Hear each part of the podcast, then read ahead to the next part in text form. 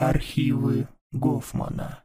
Истории, которые не заканчиваются.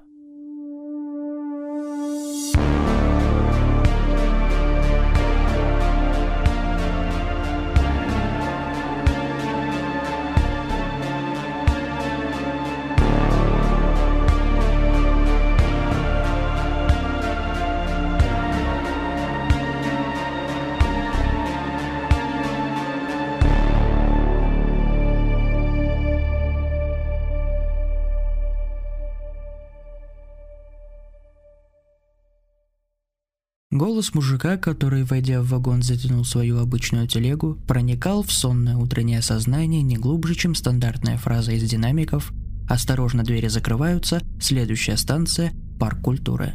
И то, и другое обращение к пассажирам стали для Виктора неотъемлемыми звуковыми атрибутами станции Киевской кольцевой линии метро. На мужика Виктор давно уже перестал обращать внимание.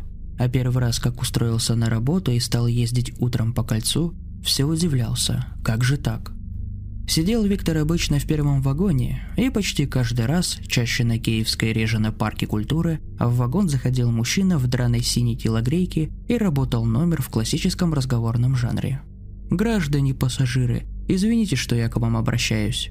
Наблюдая этого пассажира практически ежедневно, Виктор стал думать, что, может, мужик и вправду отрабатывает номер. В смысле актер.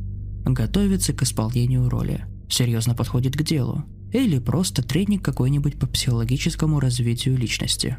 Но не может быть у настоящего профессионального попрошайки такого несерьезного подхода к работе.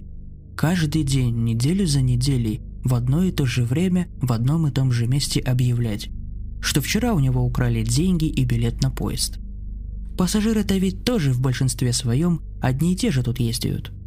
Они уже знают этого пострадавшего как облупленного – а он им каждый раз. Сам я из Харькова был здесь в командировке. Вчера собирался уезжать домой, но по дороге на Киевский вокзал на меня напали, ударили по голове, и пока я был без сознания, с меня сняли плащ, в карманах которого были деньги и билеты. И так далее.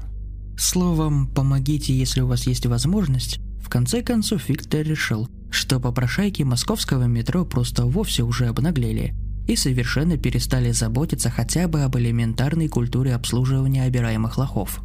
В офис Виктор начал ездить в конце апреля, а сейчас уже начался сентябрь, а командировочный из Харькова на станции Киевская все так же регулярно наносит визиты в первый вагон. На входе из метро утренний сентябрьский холодок прибавил немного бодрости. Но спать все равно хотелось. А ведь сегодня, если все сложится, Сегодня вечером предстояла встреча с Леной, и Лена знала, что родители у Вити на даче, и, в общем-то, все по идее шло к тому, что спать придется не очень много. Широко шагает молодой эксперт. Виктор обернулся. Сзади во весь рот улыбался Степан. «Я вас категорически приветствую, господин Матвеев». «Привет», — ответил Виктор, пожав протянутую руку. Как там было сказано у Кнышева? Чувство, возникающее при приближении доброго, но глупого человека. Рабочий день начался и закончился в 18.00. С Леной договорились встретиться в полвосьмого у метро Третьяковская. Время девать Виктору было, в общем-то, некуда, и он решил для начала, пользуясь хорошей погодой, пройтись до места встречи пешком, по Пятнинской. А там, видно будет, может в Макдональдс заглянуть, а то просто побродить по переулкам. Ужасно Виктор любил это дело. Погулять по старым переулочкам центра. Старины, правда, оставалось мало. Нет, ну конечно, особняки-то прошлых веков стоят, красуется весь центр в этих особняках. Все отреставрировано, везде фасады, банки, это очень красиво и все такое. Но не это Виктор любил в старом центре. А любил он свернуть в какую-нибудь арку меж помпезными фасадами, пройти подворотни со стенами, исписанными граффити, оказаться во внутреннем дворике и обнаружить там вдруг часть стены, не тронутой еще рукой реставратора. Полуразрушенный, кирпичный, а то даже еще и бревенчатый. И что-то таинственное, сказочное поднималось тогда в душе, и казалось, что всплывают какие-то смутные воспоминания. И хотелось тогда задержаться в этом дворе, постоять, подождать, потому что чувствовалось, тогда обязательно что-нибудь произойдет, что-нибудь интересное – вот сейчас выйдет из этого старого подъезда странный человек. Подойдет, задаст какой-нибудь странный вопрос. И потом такое начнется. А когда обнаруживаешь, что вот в этой постройке располагается клуб, а вот в этом подвале выставка авангардских художников, то сразу и хотелось все бросить и немедленно зайти. Потому что ясно было. Вот оно, интересное и мистическое. Сейчас вот именно там и поджидает. И надо бы бросить все и зайти, но обычно всякий раз выходило, что именно сейчас конкретно зайти никакой возможности нет, а вот уже в другой раз непременно. Ну и понятное дело, этот другой раз так и становится всегда другим разом. Да, наверное, оно и к лучшему. По крайней мере, сказка жила в мечтах. А не поленись как-нибудь, да и зайди на эту выставку авангардистов. Пожалуй, мягко говоря, одной сказкой тут уже станет меньше. Теперь же настроение было не особо-то и сказочное. Другие интересы занимали мысли Виктора в этот вечер.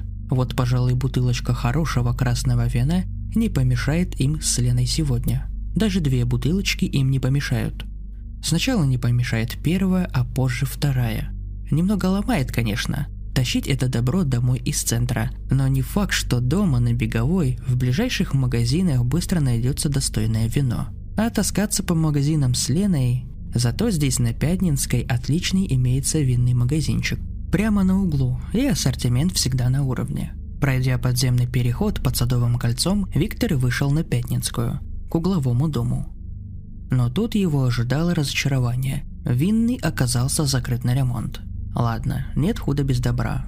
Не придется, значит, с бутылками из центра к себе тащиться. На беговой купим. Ничего. А рядом с выходом в ремонтирующийся винный была еще одна дверь. Судя по виду, вход в какое-то помещение, где ремонт уже закончен. Аккуратное скромное мраморное кольцо, деревянная дверь с блестящей металлической ручкой, над дверью вывеска. Виктор скользнул по надписи беглым взглядом и двинулся было бы дальше, но что-то в этой вывеске зацепило его внимание. Виктор задержался. На доске было написано «Российский институт просвещения, факультет образования». Забавно. Странная какая-то организация, сплошная тавтология. Институт просвещения, университет образования. Чему тут учат-то? Виктора разобрало любопытство. Он взялся за ручку двери и потянул на себя. Массивная на вид дверь неожиданно легко открылась. Перед Виктором предстал коридор, ведущий куда-то вглубь здания. В самом начале этого коридора была дверь направо. Виктор осторожно толкнул ее. «Смелее!» – раздался голос. В комнате за большим столом сидел мужчина лет сорока, в деловом костюме и с чрезвычайно приветливым лицом. На столе были аккуратно разложены какие-то бумаги, стоял монитор. «Заходите, заходите, молодой человек, не стесняйтесь. Интересуетесь нашим факультетом?» Виктор, не готовый к такому быстрому и конкретному развитию событий, несколько растерялся и зачем-то ответил «Да». «Присаживайтесь, пожалуйста. Вот, почитайте для начала». Мужчина протянул Виктору цветной буклетик – а потом я отвечу на ваши вопросы. Вот к чему приводит дурацкое любопытство. Не скажешь же теперь, я вообще-то просто так взглянул. Название у вас, знаете, банально уж нелепое. Сплошная тавтология. Придется из вежливости присесть прочитать буклет. Да ведь затем, собственно, он и заглянул сюда, узнать, что за вуз такой. Виктор уселся за стул и открыл буклет. «Не угодно ли кофе?» – спросил мужчина. Ну, конечно же, кофе предлагают всякому досуженному визитеру. Удивительное заведение. Интересно, в самом деле, что тут такое? Не откажусь, ответил Виктор. Одну минуту. Вы пока прочтите, а я пойду сварю. И мужчина вышел, прикрыв за собой дверь. Чтение буклета ситуацию не прояснило. Совсем не прояснило. В буклете было сказано – Факультет образования Российского института просвещения занимается обучением студентов и приемом поступивших абитуриентов. Наша организация функционирует в рамках структуры Высшей школы Российской Федерации и относится к категории вузов. Специальности нашего факультета – обучение, получение образования, овладение знаниями, освоение изученного материала – и так от первой до последней страницы. Воинствующая тавтология и ничего конкретного. Все это было, конечно, довольно забавно, но в то же время ситуация начала уже надоедать. Дернул же его черт зайти сюда, да еще и кофе пожелал. Теперь и подавно не уйдешь. Человек пошел варить кофе специально для него. Варить, а не разводить растворимый напиток. Виктор посмотрел на часы. Время до свидания с Леной еще оставалось. Ладно, можно еще подождать. А потом выпить кофе и вынужденно отклониться. Но где же, однако, этот гостеприимный хозяин? Прошло еще минут десять. Никто так и не появился. Ну что ж, еще лучше. Есть повод удалиться по-английски. Виктор толкнул дверь. Она не поддалась. Ее надо было не толкать, а тянуть на себя. Дверь-то открывается вовнутрь комнаты. Точнее, открывалась бы, если бы было за что потянуть. Но ручка на двери отсутствовала. При этом злополучная дверь была закрыта достаточно плотно, так что просунуть пальцы в щель под нее также никак не удалось. Щель была слишком узкой. Виктор уселся на стол. Ситуация приобретала совершенно уже идиотский характер. Оказаться узником в комнате, дверь которой не заперта даже на замок. Приветливый мужчина все не появлялся. Однако не вечно же здесь сидеть. Виктор громко постучал в дверь, крикнул. «Эй! Эй, кто-нибудь! Откройте, пожалуйста!» Прислушался. Тишина. Вот же черт. А может быть, под дверь можно просунуть что-нибудь вроде ножниц? Виктор подошел к столу. На столешнице среди бумаг, почти на самом видном месте, лежал кусочек стальной проволоки, изогнутой буквой «Г». А ведь это именно то, что надо. Виктор просунул проволочину под дверь, загогулиной параллельно полу. Затем повернул ее так, чтобы загогулина встала вертикально с той стороны двери. И потянул на себя. Дверь легко открылась. И раздались аплодисменты. Подняв глаза, Виктор увидел трех мужчин, ожидавших его с той стороны двери. 26 минут 40 секунд, объявил один из них, посмотрев на часы. Это был тот же самый приветливый мужчина, что якобы пошел за кофе. Двое других выглядели постарше, лет за 60, и внешность имели солидную, можно сказать профессорскую. Однако приветливости они не уступали своему более молодому коллеге. «Ректор института», – представился один из них. «Декан факультета», – сообщил второй. «Мы просим прощения, молодой человек, за несколько необычное испытание, которое мы подготовили для вас. Но оно уже позади. Такова наша процедура приема студентов на факультет. Относитесь к этому, пожалуйста, как к своеобразному собеседованию, которое вы только что с успехом прошли. Знаете, реакция абитуриентов в предполагаемой ситуации бывает, как правило, трех видов – Одни, не выдержав, начинают стучать в дверь кулаками, кричать и делать это до тех пор, пока им не откроют. Таких мы зачисляем на вертикальный поток. Другие, напротив, сидят целый час и спокойно ждут. Эти попадают к нам на поток горизонтальный. А вот тех, кто подобно вам находит способ открыть дверь, причем укладываются примерно в 45 минут, мы зачисляем на самый престижный наш поток, на человеческий. Вы приняты. Поздравляем вас. Надеемся, документы у вас с собой есть? Какие документы? Спросил Виктор. Он уже совершенно не знал, как реагировать на весь этот цирк. То ли ругаться на этих странных людей, то ли наоборот извиниться за праздный визит не по делу. Документы на подачу в приемную комиссию, аттестат о среднем образовании, диплом о высшем образовании, если есть. Принесли? Нет, не принес. Ну что ж вы так. Впрочем, не страшно. Сегодня уже, наверное, не успеете. А завтра с утра приезжайте, пожалуйста, с документами, и мы вас оформим. Ну, еще раз поздравляем. До завтра. Приятно было познакомиться. Слава богу, наконец-то можно уйти. Виктор направился к выходу. «Прошу прощения», Приветливый мужчина, встречавший Виктора, взял его за рукав. «Как председатель приемной комиссии, я имею честь сообщить вам, что выход у нас с другой стороны. Да-да, здесь только вход, а выход на параллельную улицу. Вон туда, по коридору, пожалуйста». Удивляться уже ничему не хотелось. Пройдя по коридору, Виктор выбрался на соседнюю улицу, большую Ордынку. Обернулся. Над дверью, из которой он вышел, громоздилась вывеска «Парикмахерская, химчистка, горячие путевки, обмен валют». И вот в этот момент возникло ощущение, будто что-то не так. Ощущение, подобное тому, которое бывает, когда входишь в хорошо знакомую комнату, где какая-то вещь находится не на своем обычном месте, и сразу чувствуешь, что что-то не так, и только уже в следующие секунды осознаешь, что именно. И тут же Виктор понял, что именно было в этой улице не так. Малый театр. Елки-палки, в здании, из которого только что вышел Виктор, всегда был филиал малого театра – Но, как сейчас оказалось, его тут больше нет. Водила... К Тредьяковской можно было пройти по Орденке, а ведь давно, однако, Виктор тут не хаживал. Все так изменилось, а Ордынку прям не узнать. Малого театра нет. А зато более ближе к центру, на левой стороне улицы, попалось здание с вывеской «Театр самодвижущихся вертикальных кукол». И Макдональдса у Третьяковской не было. Такое на памяти Виктора случалось впервой. До сих пор в Москве Макдональдсы только появились, а вот чтобы ликвидировать существующие, этого никогда еще не бывало. Странно.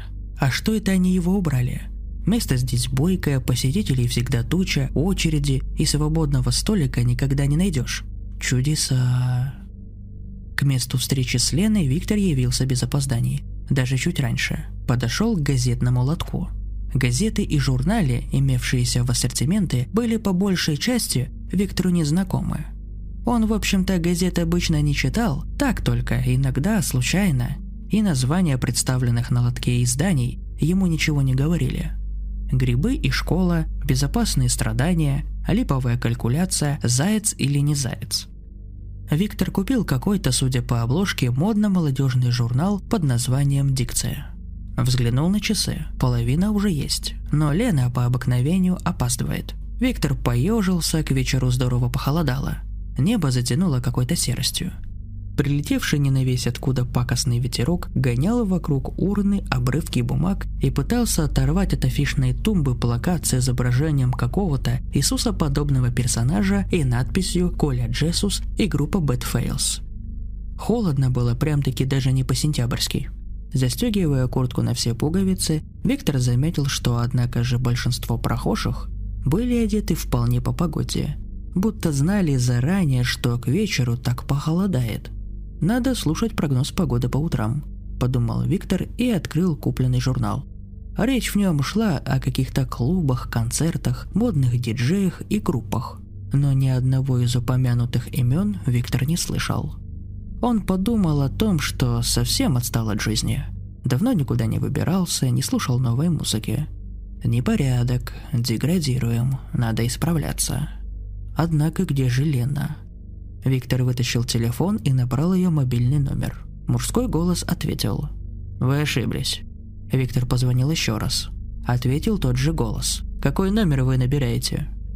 Номер оказался тот самый, причем мужчина заявил, что пользуется им уже три года и никакой Лены не знает. Но ведь Виктор десятки раз разговаривал по этому номеру с Леной. Как же это понимать? Позвонил Лене на домашний. Никто не отвечал. В половине десятого, прождав час и никуда не дозвонившись, Виктор понял, что надо ехать домой. Ничего другого не оставалось. К тому же он уже продрог до костей. Зашел в метро и поехал к себе на беговую – Выйдя из метро на улицу, Виктор еще раз набрал Ленкин мобильный номер. Ответил тот же уже знакомый мужской голос. Дома у Лены по-прежнему не брали трубку. У подъезда Виктора встретила классическая сцена. Бабушки на лавочке. Вот только лавочки перед его подъездом никогда раньше не было. Старушки тоже были незнакомые и посматривали с подозрением. Войдя в лифт, Виктор обнаружил, что на его стенках появились надписи, которых с утра еще не было. И что интересно, написаны были в основном названия групп, о существовании которых он узнал всего полтора часа назад, полистав журнал «Дикция». Упоминался тут и Коля Джесус. Выйдя на своем этаже, Виктор сперва подумал, что случайно нажал в лифте не на ту кнопку. Потому что перед ним оказалась дверь не его квартиры. Хотя номер двери был правильный. Вот только дверь другая – на его двери всегда была обычная обшивка, крест-накрест перетянутая леской. А дверь, которую Виктор сейчас видел перед собой, была отделана деревом. Это что же получается? Родители вернулись с дачи и зачем-то заменили дверь? Вот непонятно нахрена. И главное, не сказали ничего. И они, стало быть, сейчас дома? Нет. Положительно, сегодня не судьба была им с Леной провести ночь. Весь этот день не складывался. Попытавшись сунуть ключ в замочную скважину, Виктор обнаружил, что вместе с дверью сменили и замки. Нажал на кнопку звонка. Не дай бог еще и ушли куда-нибудь. Виктор был уже готов любым неприятным сюрпризом. Однако же нет. В прихожей послышались шаги, и дверь открылась. «Здравствуйте, вам кого?» На пороге стояла незнакомая пожилая женщина. «Да я, собственно, домой пришел», – пробормотал Виктор.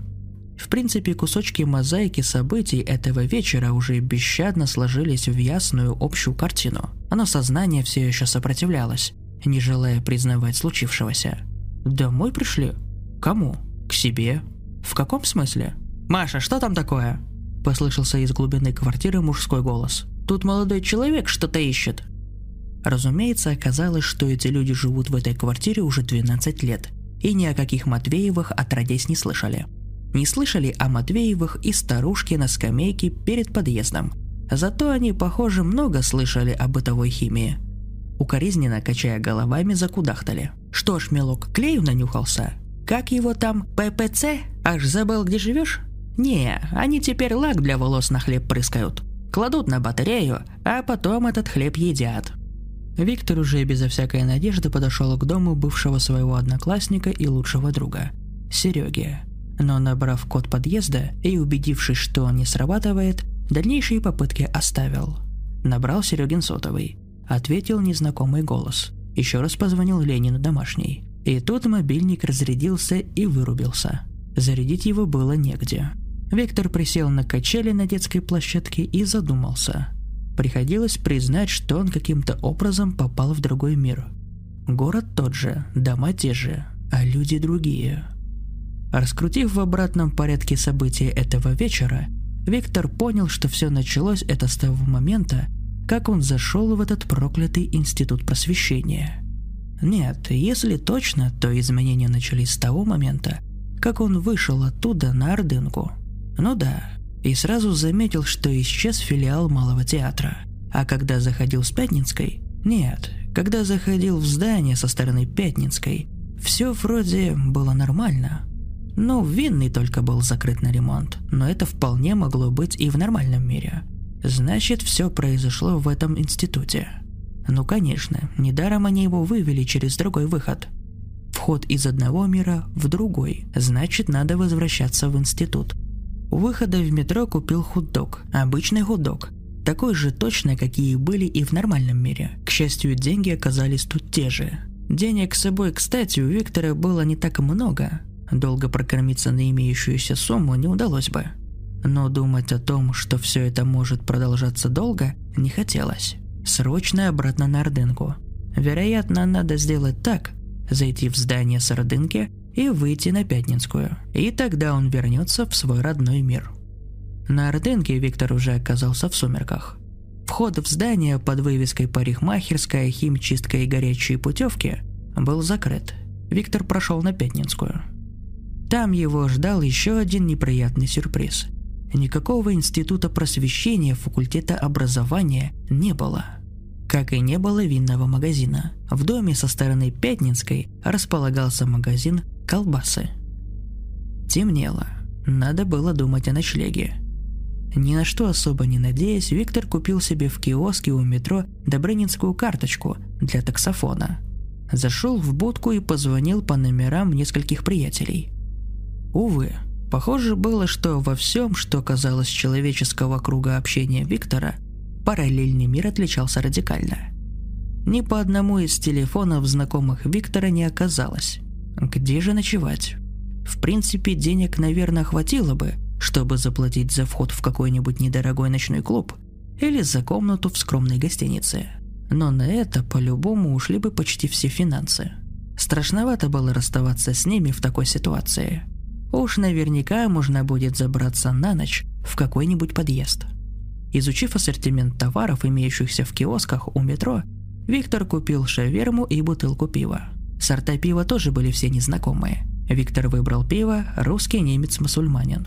На этикетке были изображены три человека, сидящих за столом и распевающие застольную песню, обняв друг друга за плечи. Левый был в красной рубахе со славянским лицом и со светлыми волосами. Правый в восточном халате и тибетейке, а посередке негр с дредами. «Интересно, кто из них немец?» – подумал Виктор. Оставалась надежда на то, что завтра утром, когда откроют все эти парикмахерские и обмены валют, можно будет зайти в здание со стороны Орденки, пройти насквозь и выйти на Пятнинскую уже в своем мире. Ну или как минимум зайти в помещение, где была приемная комиссия этого злосчастного института. Так что уходить куда-то от этого места смысла не имело. Меж тем в своей легкой джинсовой куртке Виктор замерз уже не на шутку. В темноте стал он бродить по дворам в поисках какого-нибудь открытого подъезда или еще иного какого-нибудь помещения. И судьба сжалилась над ним. А в одном дворе Виктор наткнулся на сарай, примыкающий к старому двухэтажному домишке с вывеской «Ателье» на втором этаже. И дверь сама оказалась не заперта. Внутри стояли лопаты, грабли, метлы, ломы, дворницкий инвентарь. Нашлась там и деревянная лавка, а на лавке, о счастье, на лавке валялась телогрейка. Чего еще может желать человек? Виктор прикрыл за собой дверь, улегся на лавку, накрылся телогрейкой и провалился в сон.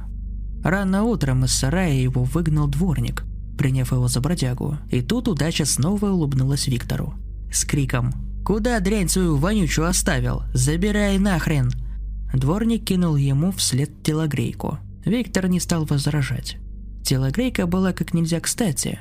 Ранним утром на улице было, казалось, еще холоднее, чем ночью. А что, нормальная такая синяя телогрейка? Не такая уж рваная, не такая уж грязная. По улицам можно ходить, почему обязательно бомж? Так и работяга какой-нибудь может выглядеть. Да тот же дворник.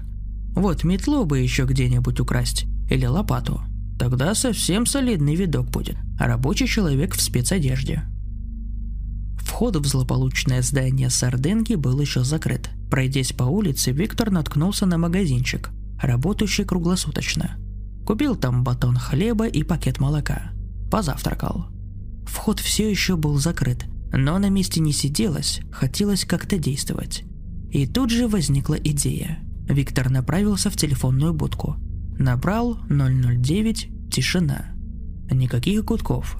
Вышел из будки и обратился к прохожему – «Извините, пожалуйста, вы не могли бы мне напомнить номер бесплатной телефонной справочной? Что-то совсем вылетело из головы». Прохожий с некоторой брезгливостью посмотрел на молодого человека, в свои годы уже успевшего допиться до таких радикальных провалов в памяти, но все же ответил. «115». По 115 действительно работала справочная линия. Виктор поинтересовался телефон Института просвещения и получил ответ, что в базе данных о такой организации никаких сведений нет. Попытался узнать в справочной какую-нибудь информацию о самом себе. В Москве не числилось никакого Матвея Виктора Даниловича. Что ж, по крайней мере определенность. Спасибо папе за отчество. А то был бы каким-нибудь Матвеем Виктором Петровичем. Бросился бы сейчас себе искать среди десятков полных тесок. Наконец-то в 10 утра открылся вход в здание с большой орденки и работали парикмахерская и химчистка. Ворвавшись вовнутрь, Виктор побежал по коридору. Он кончился тупиком. Выхода на Пятницкую не было. Двери в помещение приемной комиссии института тоже не было. В этом месте проходила глухая стена коридора. Виктор зашел в парикмахерскую, стал спрашивать насчет института просвещения. Никто о таком не слыхал. Зашел в химчистку. То же самое. На Виктора посмотрели с подозрением, и он почувствовал, что если чего-то тут со своими расспросами и добьется, так это того, что хозяева, пожалуй, вызовут полицию. Тоже, кстати, вариант – сдаться ментам. Все рассказать им как есть, примут за сумасшедшего, отправят в психушку. А там крыша над головой, кормежка. Чего только в голову не полезет от отчаяния. Далее день проходил тупо и бестолково. Сначала, совершенно не зная, что предпринять, Виктор проторчал у злополучного здания почти полдня. То посиживая на скамейке троллейбусной остановки на Пятницкой напротив магазина колбасы, то возвращаясь на Орденку. А раз отошел к метро за шаурмой, запил ее маленьким пакетом томатного сока. В целом ситуация припоминала такой характер, что надо было уже задуматься, как бы обустроиться в этих условиях хотя бы на первое время. Так, чтобы не искать каждую ночь новое убежище для ночевки. Да и с кормежкой как-то решить проблему. Денег, имеющихся в кошельке, надолго не хватит. Вот вписаться бы к каким-нибудь хипарям в компанию. Вероятно, какое-то время перекантоваться можно было бы. Сам Виктор системным никогда не был.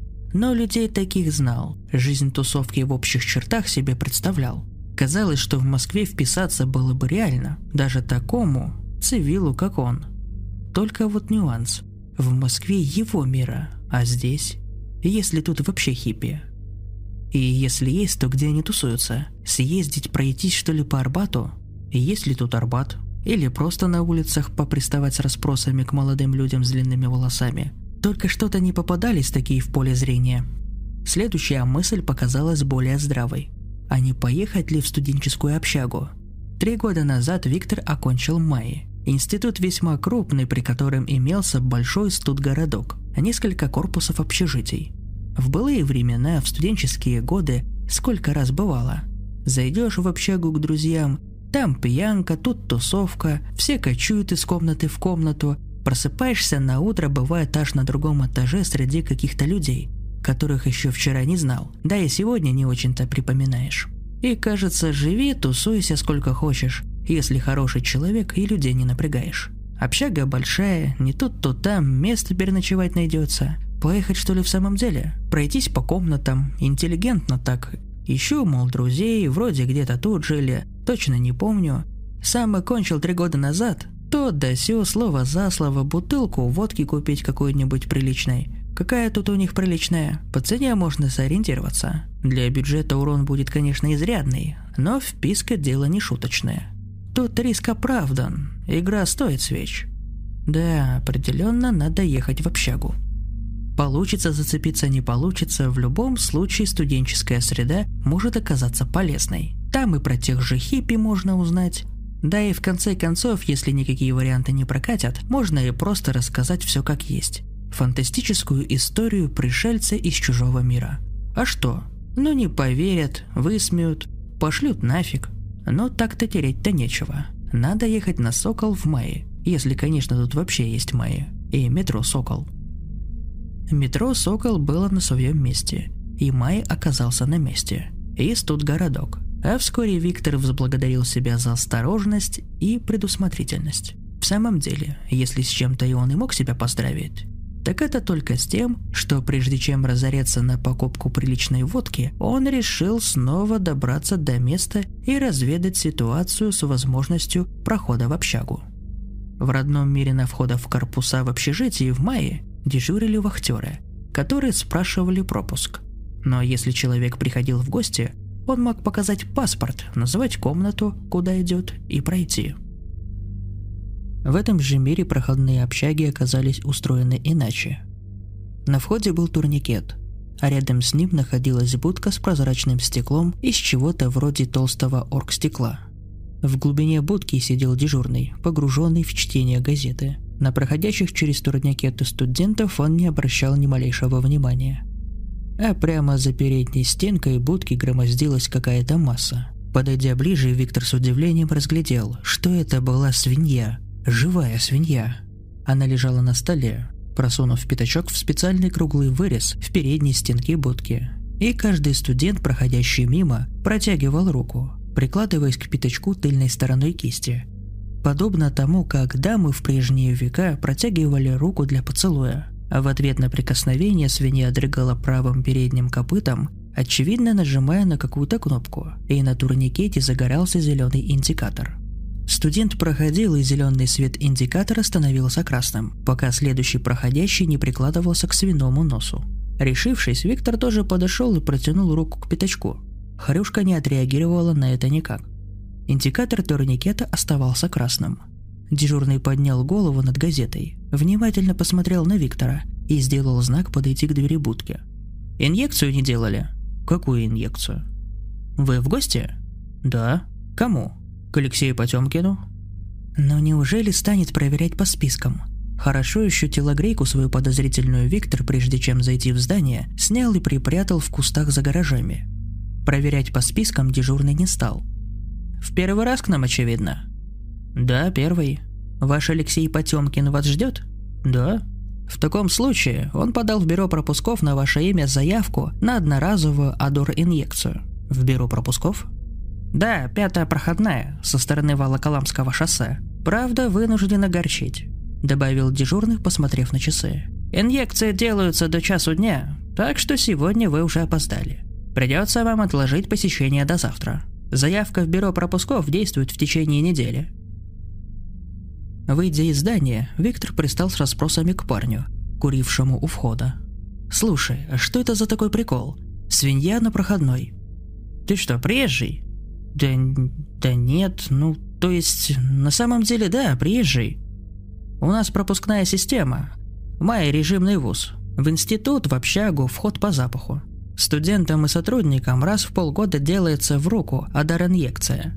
Вкалывается вещество, источающее определенный запах. Запах слабый, человек его не чувствует, а свиньи чувствуют. И по нему они определяют свой-чужой. И что на всех проходах свиньи? Ну да. Поначалу вроде собак использовали, но собаки типа устают быстро, а свиньи оказались проще. А не проще ли магнитные карточки там какие-нибудь? «Слушай, ты из какой тайги приехал?» – засмеялся парень. «Что ее стоит скопировать-то твою магнитную карточку на любом пишущем дисцернере? Ты еще скажи фотографию цветную». «А что там за запах в этой инъекции?» Парень снова ухмыльнулся, сделал затяжку и сообщил. Основа несущая – запах трюфелей. Модифицируется номером учебной группы или кафедры.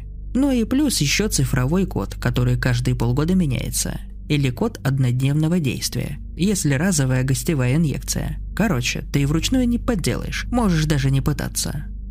Ясно.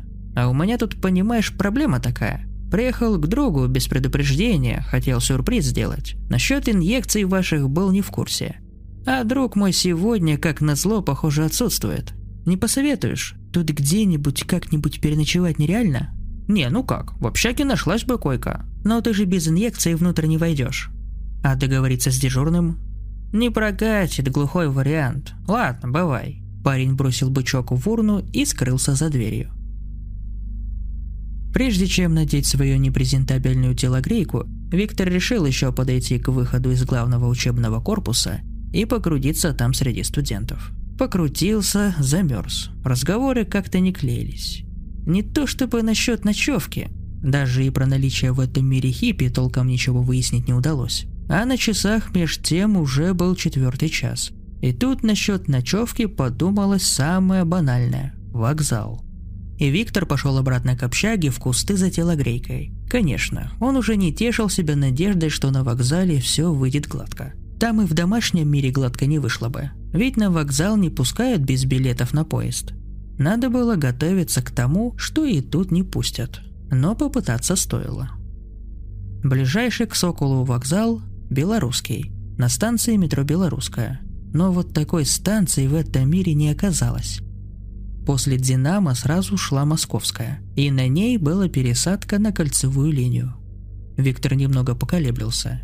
Не выйти ли в город, чтобы поискать где-нибудь поблизости белорусский вокзал, но решил, что не стоит и лучше уж ехать по кольцу для начала до Киевской. Такая станция была в наличии. И пытаться там попасть в Киевский вокзал. А если не выйдет, тогда ехать на Комсомольскую, где вокзалов должно было быть целых три. На Киевской, поднимаясь по эскалатору, Виктор обратил внимание на щит местной рекламы, висевший словно специально в качестве издевательства над ним – на плакате была изображена женщина средних лет, посредственной внешности, с глупой, но доброй улыбкой на лице, протягивающей вперед к зрителю руку ладонью кверху. На ладони лежала монета. Слоган внизу сообщал «Один рубль лучше, чем сотня. Передает великолепие денег». Гораздо больше Виктору понравилась стандартная табличка метро, висевшая над входом с эскалатора. Выход в город к Киевскому вокзалу.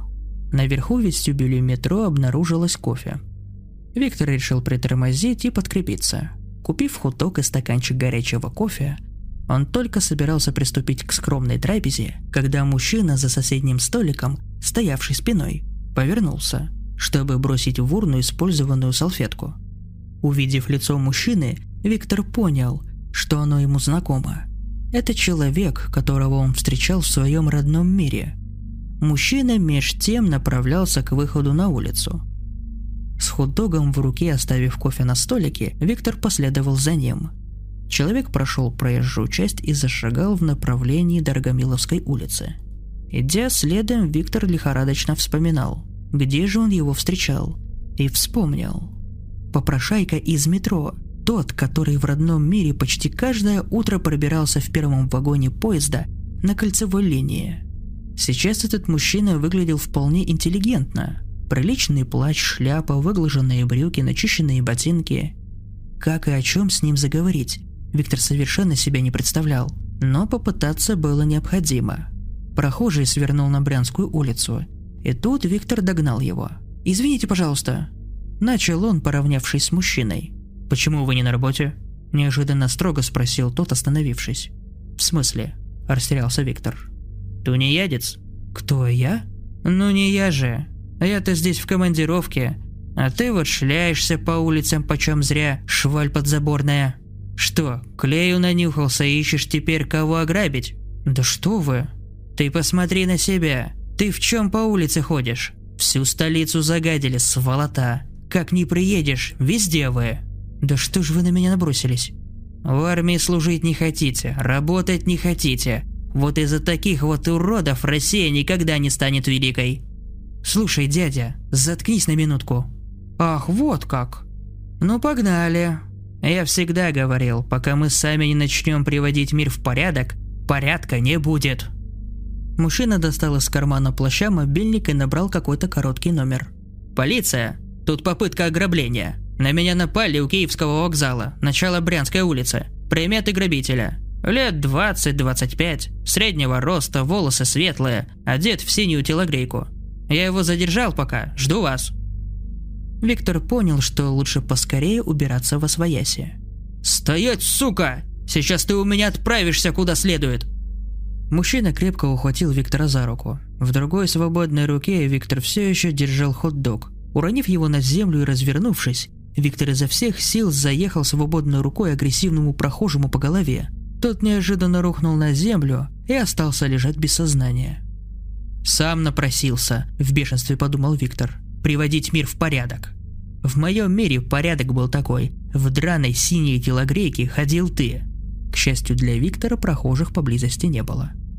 Он быстро стащил с мужчины плащ и надел его на себя, а телогрейку накинул на поверженного противника и поспешил скрыться в переулке. Пускай теперь полиция найдет в начале Брянской улицы человека в синей телогрейке. Мужчина, кстати, тоже среднего возраста и со светлыми волосами. Только вот по возрасту явно постарше – Убравшись подальше от места преступления, Виктор еще часа два слонялся по улицам, переживая случившееся и воровато озираясь. Не появляется ли с какой-нибудь стороны милиция? В украденном плаще, конечно, разгуливать не стоило бы, но без верхней одежды он долго не протянет. На улице весьма и весьма холодно. А что, кстати, в карманах? В одном кармане оказались деньги, чуть меньше трех тысяч рублей, а в другом билет на поезд до Харькова от Киевского вокзала – и тут Виктор сдался. Холод, голод, сумасшедшие переживания последних суток добили его наконец. Горя на все синим пламенем. Заберут и в милицию, пускай забирают. Жить на улице все равно не получится. А пропадать так в тепле и на сытый желудок. Есть билет на Киевский вокзал, есть деньги, вот и отлично. Вечер этого дня Виктор провел в ресторане Киевского вокзала, не отказав себе ни в еде, ни в горячительных напитках. Благодаря последним после закрытия ресторана Виктору легко и быстро удалось уснуть на неудобной скамейке зала ожидания. Виктору снился давнишний дворник, у которого он прошлой ночью разжился телогрейкой. Дворник во сне спросил его, «Вы к нам через какой портал прибыли? Через церковный храм религиозного вероисповедания или через магазин торговли товарами?» «Нет», — ответил Виктор, я через Институт просвещения, факультет образования». «Ясно. Ну, поздравляем вас, молодой человек», — говорил дворник.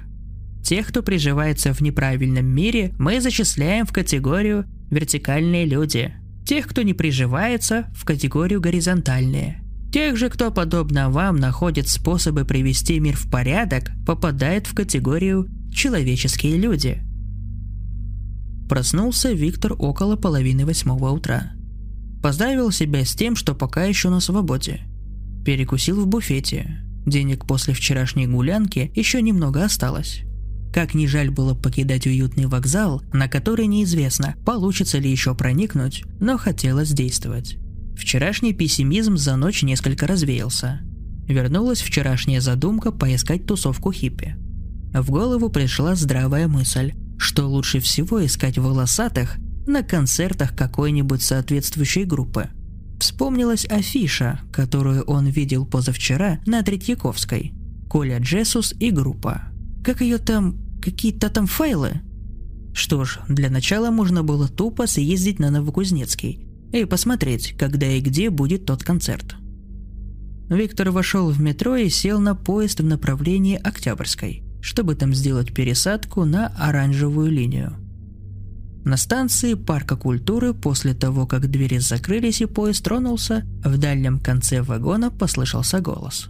«Граждане пассажиры, извините, что я к вам обращаюсь. Сам я из Харькова, был здесь в командировке. Вчера я собрался уезжать домой, но по дороге на Киевский вокзал на меня напали, ударили по голове, и пока я был без сознания, с меня сняли плащ, в карманах которого были деньги и билеты на поезд.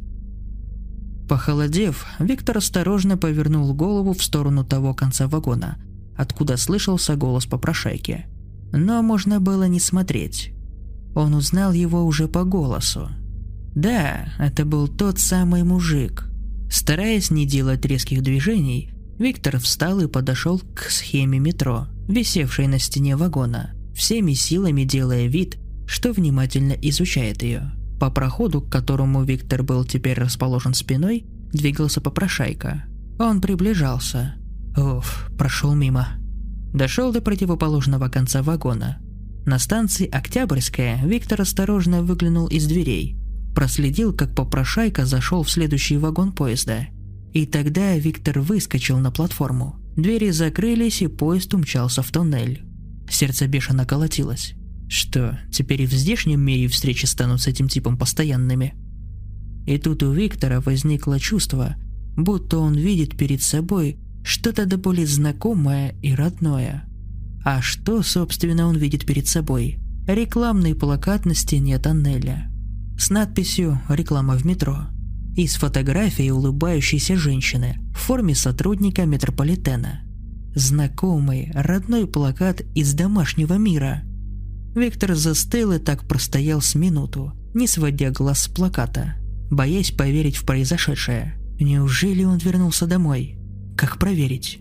Быстрее всего позвонить кому-нибудь по телефону, позвонить Лене. Виктор побежал на эскалатор, поднялся наверх, вышел на улицу, огляделся. Вроде все в порядке, все как обычно. Достал мобильник и тут только вспомнил, что он ведь уже более суток как разряжен. Но ничего, можно позвонить из автомата. Только нужна карточка.